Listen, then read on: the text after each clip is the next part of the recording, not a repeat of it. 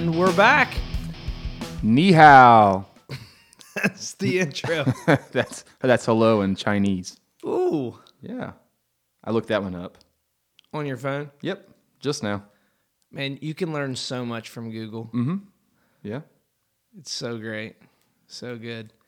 Why did why did we pick this topic? Do you remember? Uh, I believe our sound guy, Nate Luke, he kind of proposed the idea. He uh, said, Hey guys, let's talk about this topic. And the comment I believe was if we do this topic, I'll have a Lot to say about it. That's right. That's right. I have experience in it, he said. that means maybe um should he lead this then? I think so. He should also say the prayer at the end, too. We know you're not going to. Nope. Absolutely not. Checking it out, man. Checking out. We'll we'll rope in we'll rope him into some of this. Uh, I do think that we have some really good stuff to talk about. Cody, we were talking beforehand. You know, in the subject of poverty, um, you were reading a quote from a minister that said, "Hey, this is a subject that is that Jesus talked about a lot." Yeah. Yes, that is correct. I uh, I was trying to do some research on this in, in between my job, um, and one of the things that he made mention was that uh, money is mentioned over two thousand over two thousand times in the Bible, and that he also noted that Jesus spoke about money more so than heaven and hell, and I I found that pretty interesting, honestly. So and you don't have to dig very deeply in scripture to find verses, passages, parables, whatever, you name it, that talk about this issue. And so we we want to talk about poverty. We want to talk about money.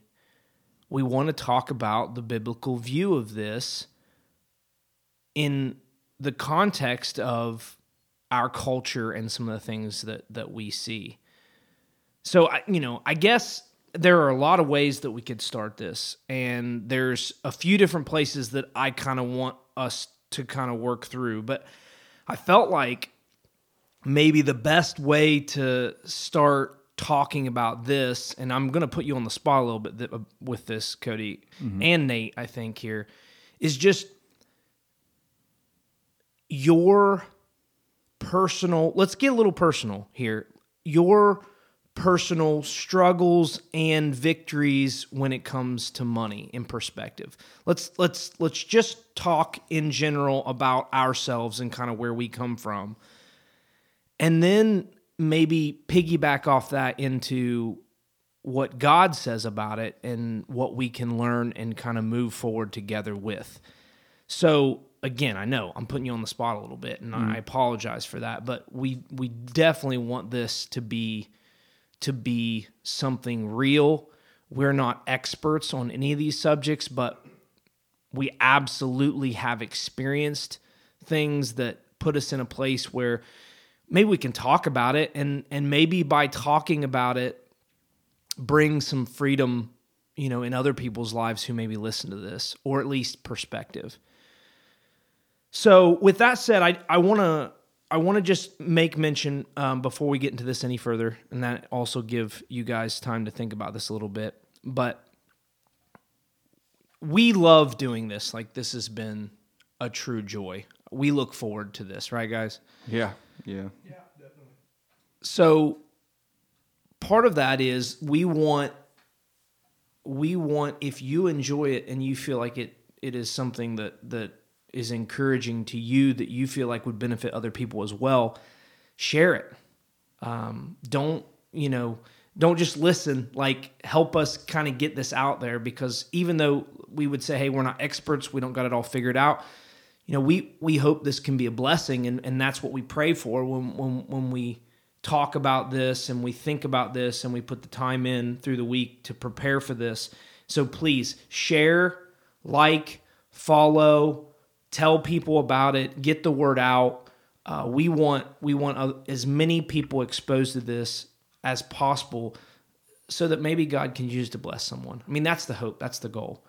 So I just I, I want to say that just kind of going in. Um, so with that said, um, let's kind of get the discussion started. Cody, maybe start. Uh, I know we've talked, you know, at times about money and different things. What what is your life experience with this? What you know, I know you've faced struggles. I know now because of some of the stuff facing the coronavirus and and what's going on that that that it has made things difficult at times for you guys. And so maybe talk a little bit about the personal side of of money and and and what this subject means to you. Yeah, I, uh, as a kid, I grew up in a, a family where my mom and dad both worked. I can distinctly remember my mom. Uh, she was trying to get a job at the high school that I attended, and uh, she was not working obviously at the time prior to that. My dad, he's carried mail for the uh, postal service for I believe it's upwards of 35 years plus, and so that's what he was doing during that time. And I remember she uh, interviewed for this job and and they declined her for that position. And it was so devastating for her because she wanted to to benefit the family because I had a brother. I I don't hadn't had a brother. I have a brother and I have a sister. And um, then they called her back about a week later and offered her the job. And I remember the excitement she had with that and how our family's lifestyle kind of changed we end up buying a house. I, I grew up in a trailer for about 11 years of my life, and we end up buying a house. I think I was around fifth grade, and we moved to closer to the city of Hillsboro. Um, you know, and so as I became an adult, one of the things that I put a lot of emphasis on, especially when I got married and started my family, was I watched my dad be a provider with with the money. I, I watched him, you know, with the the bills and I watched him carry the insurance and, and, all that growing up as a kid. So I wanted to put that emphasis in my life because I looked up to my dad. And um, so I went out and tried to find jobs with good insurance, decent pay. Um, and I struggled with jobs in between. I sold cars. I, I was a probation officer. Um, I uh, went and worked for the prisons for a short stint. And, um, I, really put an emphasis on that to just be a provider during that time. Um, but now, I mean, like you, mentioned, uh, I with the COVID nineteen going around, my wife is self employed. She owns a hair salon here in Leesburg, and she was one of the businesses that had to shut down. And when she shut down, she's a 1099 employee employee, and they don't have benefits for her. They don't. She doesn't qualify for for unemployment. I mean, they're in the process of changing that right now, but that was devastating. I mean, we we went from making X amount of money to now it's just me as a police officer. Um, we have a business. We have a business mortgage. We have a, a, a home mortgage. We have two utilities. We have a lot of different bills that some people don't have, and so it's been a stressful time uh, with this. Um, so yeah, I mean, we we I've put a lot of emphasis in my life with money. I mean, I, we can go I can go deeper into this as we keep continue to talk. I don't want to take up any of Nathan's time because he wants to share his his uh, stories as well. But I think he's going to go by Nathaniel. Nathaniel. Yes. Okay. So, uh, so maybe we could refer to him as Nathaniel from Nathaniel, this point forward. You are up. Yeah, Nate. No, I, and I think too, talking about that, I, when it comes to this, I, there are a lot of people. As the governor gets up and talks each week, as we hear the president talk about these situations, money is a real issue. People are losing their jobs. They are there is real poverty that is happening that, that people are being forced into because not because they don't want to work, but because they can't, because their jobs are going away. And so there is a lot of times a fear that can come financially in in people's lives in that time. So yeah, it's something definitely. I mean, the subject is is timely. It's important, and uh, we can't we can't minimize the the effects that it's going to have long term, even from this point on. I was listening to a podcast this week. NPR did uh, a little thing on on poverty, and they were talking. This was something they did back, I think, in May 2008, 19 and the the subject in the subject they were talking about people from 2008 when the the financial kind of crash happened then people still recovering still in poverty because of some of the things that had happened at that point so this is going to be something that goes on mm-hmm. from here for a while. I mean, this is not something that it's just gonna we're just gonna be over it next month. Like this is something that's that's that's gonna hit. It's gonna have long lasting effects that we don't know about, and so understanding how do we how do we deal with this Right. properly is is extremely important. Sure. Nate, kind of same thing, kind of background of of some of that money and just your views and kind of how you grew up and and some of those things, and then you know I'll kind of do the same. Yeah, definitely. so, growing up, um, personally, I mean, I my family never really had too big of a problem with money or anything like that.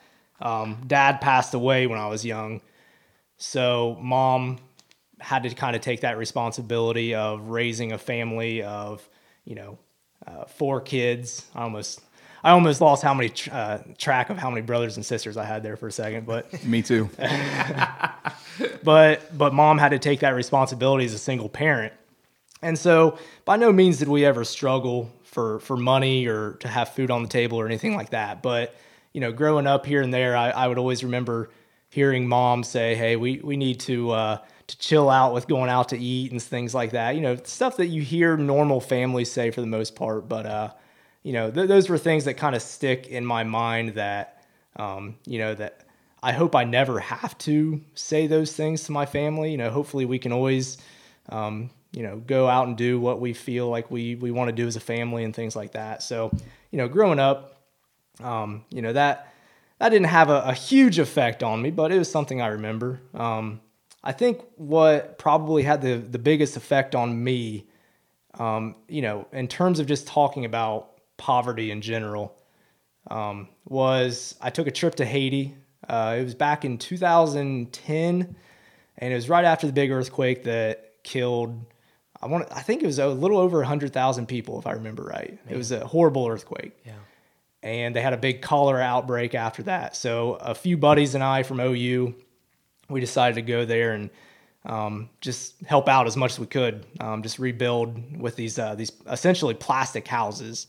That was kind of our, our goal of going there, and we we were there for about a month. But but going back to that, like the thing that stuck out to me and let me know just how naive I was about poverty in general was I'll, I'll never forget this. Um, we were we were circling the airport in Port-au-Prince, um, you know, getting ready to land, and you you see the the shanty towns and the tent cities and and the dilapidated buildings that that were still there from the earthquake that happened a few months earlier. And you think, oh man, that looks really bad. But that's from the air, right? You you don't get a very good perspective or a perfect perspective on on what those people are really going through so the plane lands in in Haiti, and I remember going through the airport, and it's just chaos, right? Like Haiti's a top ten poorest country in the, the world. It was chaos. Um, we were lucky to get our luggage, right? Um, we and, and it really didn't occur to me at that point, even that point, that I was in a very very poor country, and I would see people that were extremely impoverished. I think what really stuck out to me was this. Like, have you ever had just one of those moments in your life where there's just like a picture and it just sticks in your memory, right? Like, like 4K resolution. Like, there's just this this picture that sticks in your brain.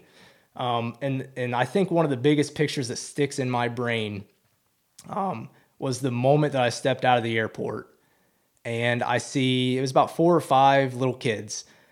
Definitely couldn't have been any more than seven, eight years old. All of them sticking their hands out through the barbed wire fence and just hoping that we would flip an American quarter to them because they could live off that for the day. American quarter, you know, because um, the exchange rate there was about, I think, 10 to 1, you know, for every $1 of American currency, it was 10 for Haitian, right? So they, they relish in even a quarter. So getting off or out of the airport at that point before we headed off to the compound that we were staying at is stuck in my memory because I went from being someone who had to think and be conscious about going out to eat on the weekends to someone who saw pure and total desperation from poverty. Um, so man, that that stuck with me big time. Still sticks with me to this day. I remember almost every single detail from that. Um, just that moment, stepping off or out of the airport. So, you know that that's something that really shaped my my thinking, especially about poverty. Um, we we got it bad here in a lot of ways. We're we're spiritually impoverished in a lot of ways in America. Yeah. Physically impoverished, I, I get it. Financially impoverished, definitely.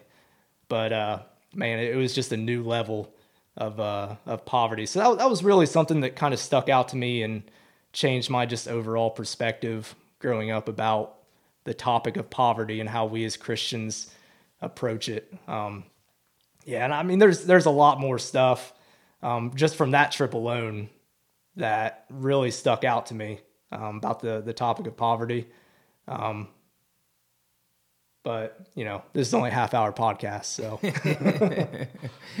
yeah, I, I I do think that one of the one of the most important parts one of the most important kind of times in my life have come from trips that I've taken to third world countries where a perspective on real poverty is shoved right in your face versus what we consider having hard times here uh, in the United States, where we have it so much better than than we could ever imagine.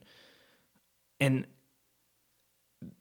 that's something I, I recommend for anybody, you know, just to have that perspective, not not to you know, not to just kind of sit in, in, in your place and think, okay, like, you know, this is, this is the way, no, the world is different and, and having a different view of that, a different perspective that comes from that or being involved in that. And Cody, this is something that we had even talked about beforehand. I, I mean, you've been exposed as a law enforcement um, person to to to be in situations where you've seen this, right?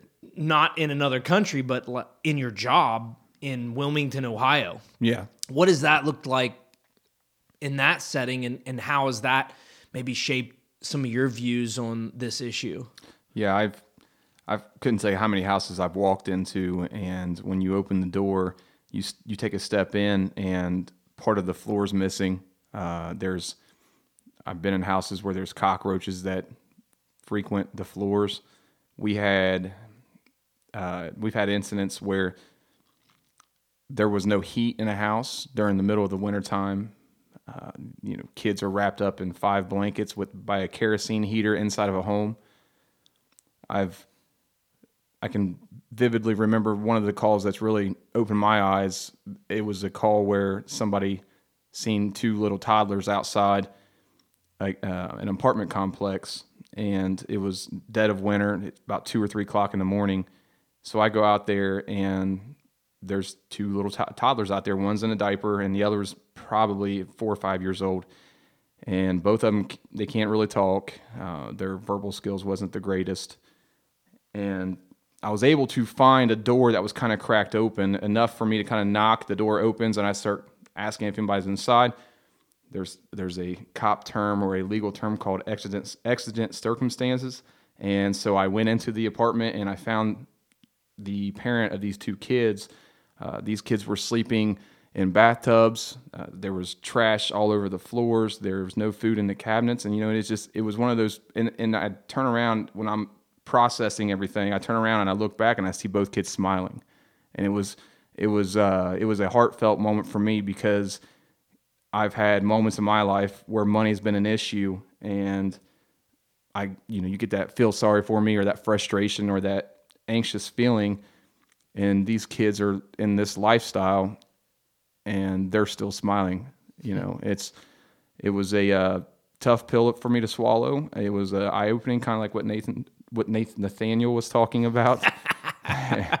um, and I've had, you know, I could, I could, like he said, this is a half hour podcast. I can tell you many incidents that that I've seen uh, similar stories like this, where I've went to houses.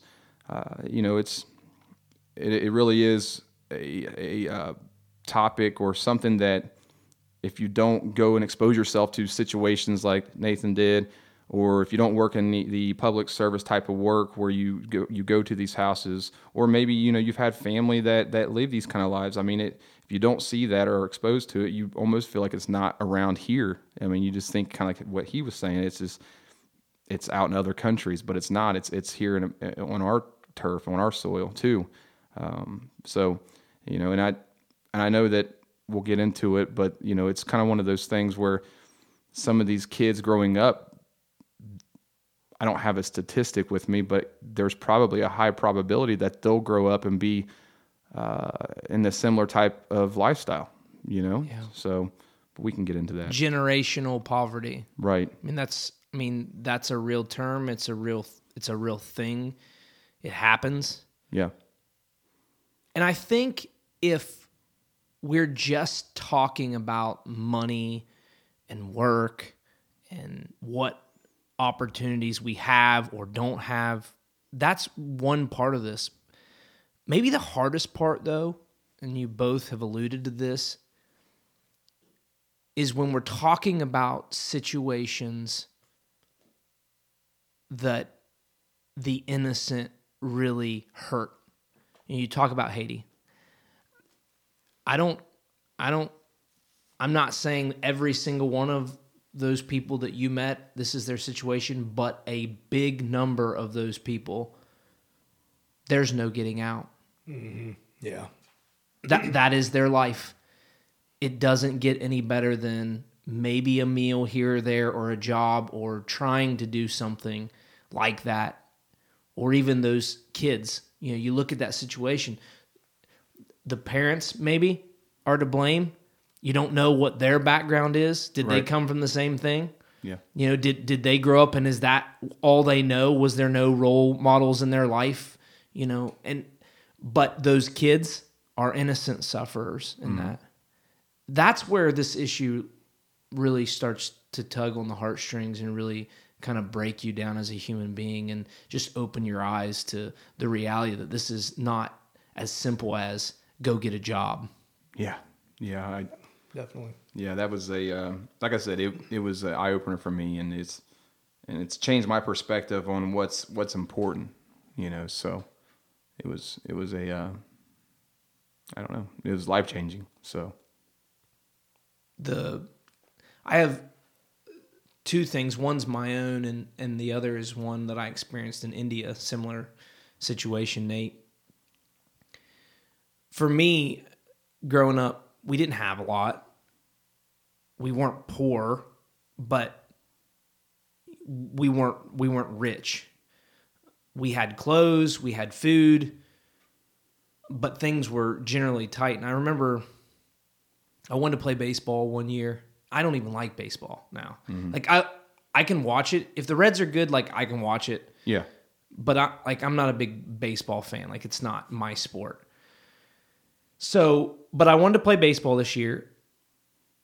And like any kid, I wanted the Nike cleats and I wanted the whatever nicest ball bat and ball bag and it was a you know, it was a social standing. It was it was look at me, here's what I got. It was it was that kind of you know uh, to, to be cool. Like I, that's what I want. I remember going to the store with mom and dad and going through picking that stuff out, and I had to get the knockoff stuff. Like it wasn't the biggest best stuff. And in that moment, I threw a fit. Mm-hmm. I threw this fit, not like, you know, I'm, I'm, I was probably 14, 15. So it wasn't like, you know, rolling the ground, screaming and kicking. But I, I made it known that I was not happy that I had to settle for something that wasn't as good as I thought I should get. And every time I think back in that story, I just cringe. It makes me cringe. Yeah. Because my if my dad would have like jumped down my throat and told me that I was this ungrateful brat that you know he was going to kick my butt, then maybe it wouldn't be as impactful of a moment for me. But he didn't say a word. Hmm. And to this day, man, like that crushes me. Like to know that that I was that ungrateful, you know, for what they were doing for me. Like it really is an emotional thing for me. Um, and it makes me appreciate them more and the perspective that they've given me on how I should uh, use my money and spend my money. Um, and it, I mean, it just it makes me cringe every time I think about it. Just how ungrateful I was in in that moment. That was that was one that really just formed an idea of you know what money should be. The other one I think about, and this one just blows me away. I g- we go to India. We're driving down the road and we see this woman walking. Uh, she's walking down the road and there's a little boy and there's a little girl with her. And and then there's a baby. And the boy has a drum and the girl is is they're dressed up but you can tell like they have some they're they are not. They do not have money. They're the faces the hair is not done. It's all matted. They haven't had baths. They're dirty. Like you mm-hmm. can tell like they have no money. And they're begging. So I'm looking over and I just we get stopped at a stop sign where they're sitting and the the daughter and the and the and the mom, I guess if she is that, are talking, but it's not like you would if you saw a mom and a daughter talking, it just it let off that vi- that that vibe that that that relationship is not a daughter mom fight. I, I can't explain it other than that. That it just was it was weird. It was awkward. And so I asked the the missionary's name's Rana Samuels, just a great friend, has a great mission in India, um, just a, a great dude. I love him to death. But I, I, I leaned over. I said, like, what's the situation? He says that's probably not her kids. She's got a baby, a girl who's probably eight, nine, and a boy who's like four or five. It's probably not his kids. He's her kids. He said he said she probably rented those kids from a family even worse off than her to take them on the street with her to beg. And if she has the baby and she has the kids, then hmm. she's got a better chance of getting money. Now, you look at that, that's a scheme, right? It's a Right. scheme. Yeah. It's a scheme to do this. It's desperation. But but who's schemed? This girl is so desperate that she has to rent these kids to do this thing so that she can get a few coins here and there and then split it up and pay the family. Like it's Yeah. it's just mind blowing some of the situations out there in the world. And we look at our situation and we think, man, that we, we've got it tough because, you know, I can't pay this bill on time or I can't do this thing on time. Having a perspective of what's really going on and opening your eyes to this issue is is so important before we can even begin to have the right kind of heart to deal with it in a way that is good and that will bring honor and glory to God. Yeah. Mm-hmm. I'm I'm married to a to a woman that would give every cent out of our bank account to somebody who needs it, and I'm not that person. And has at times, right? yeah,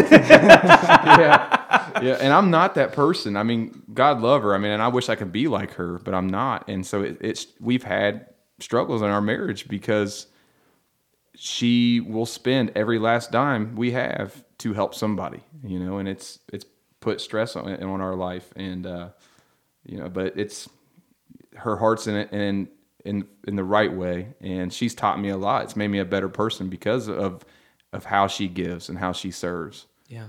So, um, yeah, I um I think there's a a couple approaches that I see I see people taking this that I think we have to talk about and and bring them to light because they don't help bring a solution to this. One is the pull yourself up by your bootstraps approach, which is I got myself out, you can get yourself out. I mean, that's the mentality. And and there have been people who ha- ha- have have gone from rags to riches, right? Those stories are great to hear. Yeah. I love watching the movies. Slumdog Millionaire. You seen that movie? yeah, Great movie. Oh my goodness. Yeah.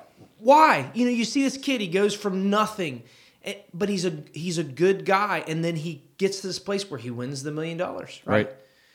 Uh, do you want to be a millionaire? And he wins it. That that story is a great story, and there are so many not as extreme, right? But that that follow that same that same storyline of they grew up in a, in a in a bad situation and they've made something of themselves in our culture in a blue collar society like we live in or, or community like we live in a lot of the mentality is you can get out of that by working hard enough Yeah, yeah, and while I don't disagree that that absolutely has to be a mentality that we approach this issue with, at the end of the day, it's not always that simple. It's much more complicated and nuanced than that. yeah.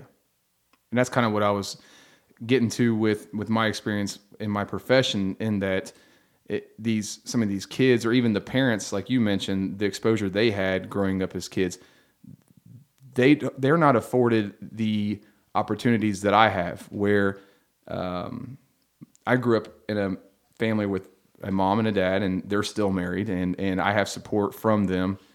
Um, if I Paige and I crumbled financially, and our house was repossessed, and everything was taken away from us, we still have an outlet, and some of these people don't.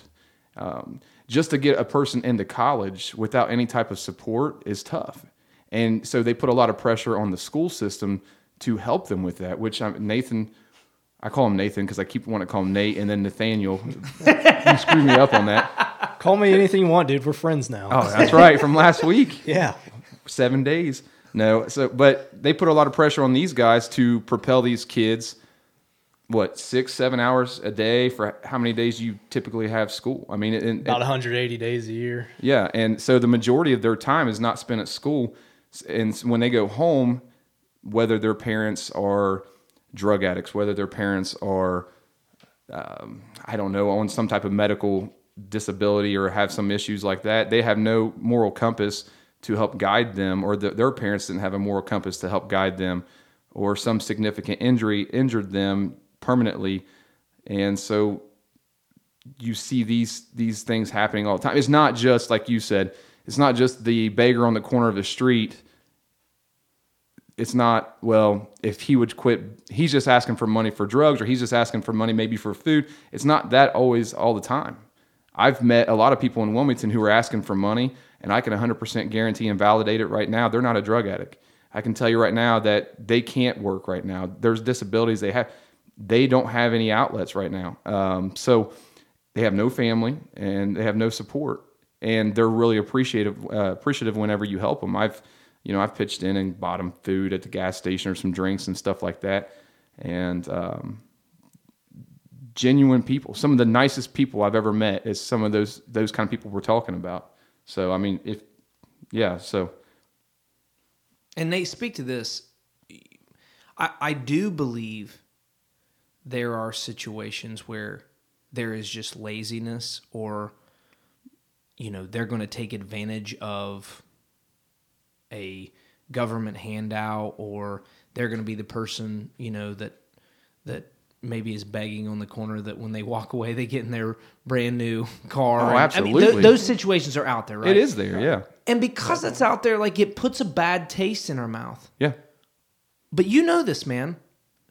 There are absolutely situations where the situation is they're not going to be able to get themselves out of this. Like mm-hmm. it is a situation where they are stuck, and no matter what they do, because of where they live, because of their skin color, because of how they're viewed in in a community, they're not going to be able to break out of that without somebody first breaking into that. Right. And that's where we step in as Christians and show them what's, what it's like to be Christ like and show them how to give. But, you know, one of the things that that I that I was reading was, you know, if if if you are a Christian and and, you, and you're trying to be Christ like in these type of situation, let's just say you live paycheck to paycheck, how do you how do you insert Christ into to their life if money's what they need? If you don't even have money yourself, like what are things that you do Yeah. that that can benefit not o- you know them, show them Christ. What are some things you can do? I mean, that's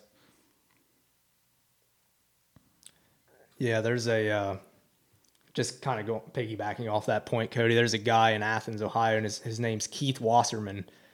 He's the founder of Good Works Incorporated. Um, Keith is like this may sound weird, but if I could have a top ten list of godly men that you should just look up to and try to try to be like in your life, Keith is definitely in my top three, right next to you, Kevin, and right next to you, Cody. Oh man, dude! Now he's not just So- our friend; he's now our best friend. Yeah, yeah. Woo. So Keith, he uh, he started Good Works out of his basement, um, and his wife and him back in I think it was 1981. They just started inviting um, travelers, like just homeless travelers that would head or come through Athens, and just say, "Hey, need a place to stay for a couple nights." Get rested. You can be on your way if you need to. If you want to stay longer, cool, whatever. We'll we'll mingle. I did that once. Did you? I let my brother live with me for over a year. Yeah. Oh, dude, that's dangerous. did you guys fight a lot? They still do. I, I witness it all the time. Because man. Brian Sunday mornings, my God. Brian would win, man.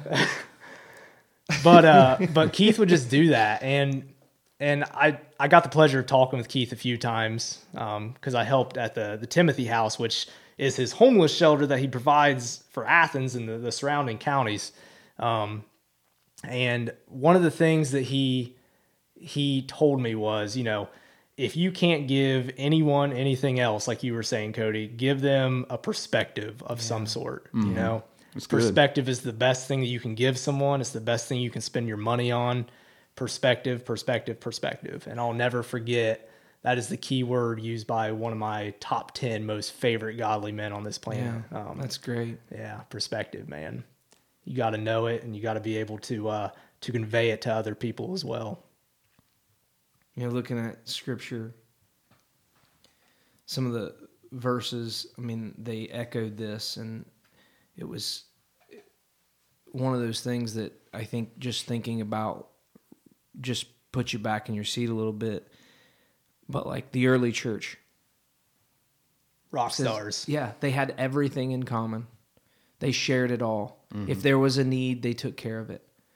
And the mentality in that, and even scripture goes so far as to say this, is listen, I'm good right now, so I'm going to give so that if one day I'm bad and you're good, then then you can do, be the other side of that. And it was this it was this giving with a reckless abandon. I think we look at that and it scares us. It scares me. Sure. It's totally radical, man. It is. It's absolutely radical. But when the church was going good, these are the things that defined it. It says, don't love money. You can't love God and money. You guys have heard that. Mm-hmm. Why? Because money is is that thing that can become a god. There are a lot of things in our lives that can become so important that they rule us. But it is like one of the most the the biggest ones that can become a god in our life. It can become you know our focus to the point where it's it's our security, it's our comfort, it's our future, it's our you know, it's all of these things. It defines our status. It really can become a god if we let it. And and and scripture says love God or money. You have to choose. And really that that begins to define how we are to to be when it comes to to our money and how we view it and what we do with it. Um, Matthew talks about don't store up your treasure, you know, on earth where rust and moth can destroy. And it's when it comes to money, we should be thinking about the future, but not the future of how much we'll have when we're done, but how well we've used it to the glory of God.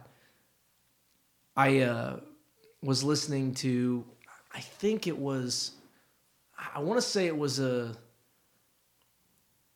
I think it was a Timothy Keller podcast or sermon he had written, but he had told a story about this man who's just wealthy, wealthy man very generous, godly, wealthy man. You know, that's the guy we want to be, right? God, mm-hmm. let me be the guy that has all the money so that right. I can give it out. Yeah.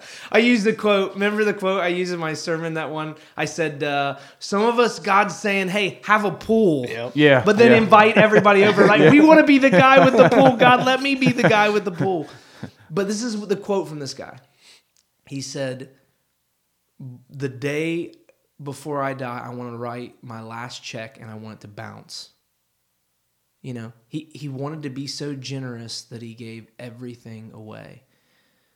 And I think that is that radical mentality that we have to have that God wants us to have. You know, one more story just from scripture in Mark talks about the rich young man.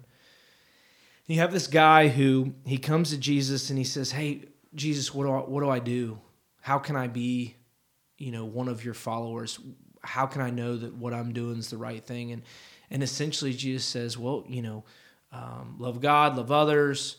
You know, he, he kind of goes through that list of, of of these things that that you can do, and and and the guy says, I've done all those things. You know, has to be excited. And it says, I, I love this. It says, and Jesus looked at him and he loved him. Like he was one of those just good guys who tried to do it the right way, tried to live the right way. And he says, One more thing you have to do give away everything you have and follow me. And he walked away. And I can't help but think, would I do the same thing? I mean, I don't have a tremendous amount of money, but I like what I got.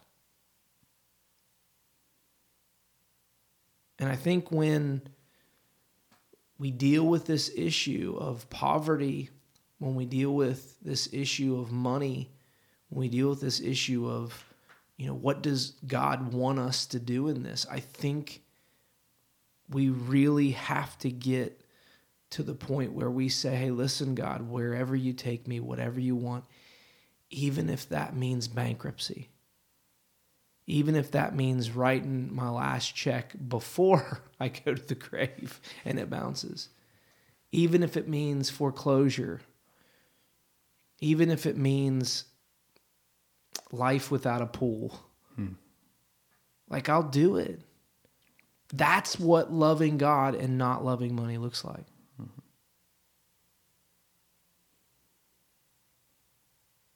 And I think that's what makes this subject so difficult. At the end of the day, God's view on money is absolutely, I don't care how much you have. Just use it to my glory and not your own. I don't care how much you have. If you're the lowliest beggar in the world, just love me every day. It's that whole story of the, the widow's mite. Jesus is sitting there with the disciples, listening. You know, they're listening to people in the temple and they're dropping off their offerings and they're they're making, you know, the guys are coming in and they're taking these big bags and splashing it around so everybody hmm. could hear, right? And then you have this this this woman walk up and you hear dink dink and Jesus says she gave more. Hmm. How? I mean, economically, that doesn't make sense. But it does in God's kingdom.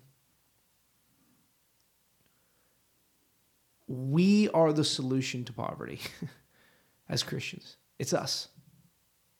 what we do and how we live our life. It's not a government program, it's not socialism, it's not capitalism, it's not any government program that is offered or any government entity that is going to save us. It is God alone. It is our perspective. It is how you and I and every one of us live our lives every day and what we do with our money that is going to fix the problems in this world because God is the only solution. And we get to be a portal to Him, we get to be a door to Him. And so we go and we live radically every day. We get perspective. Mm-hmm. All right. Well, I would say uh, this was a good show. I agree. Be even better if Cody prayed. at the end. Ooh, Man. yes. You like that? Yes, I do. Smeller the Snuck feller. that one in. Smeller the feller. and I think uh, since you're fluent in Chinese, maybe you should pray. Let me give me about five minutes to type it in, and then I'll translate it. Translate it out. I'll just hit the play button.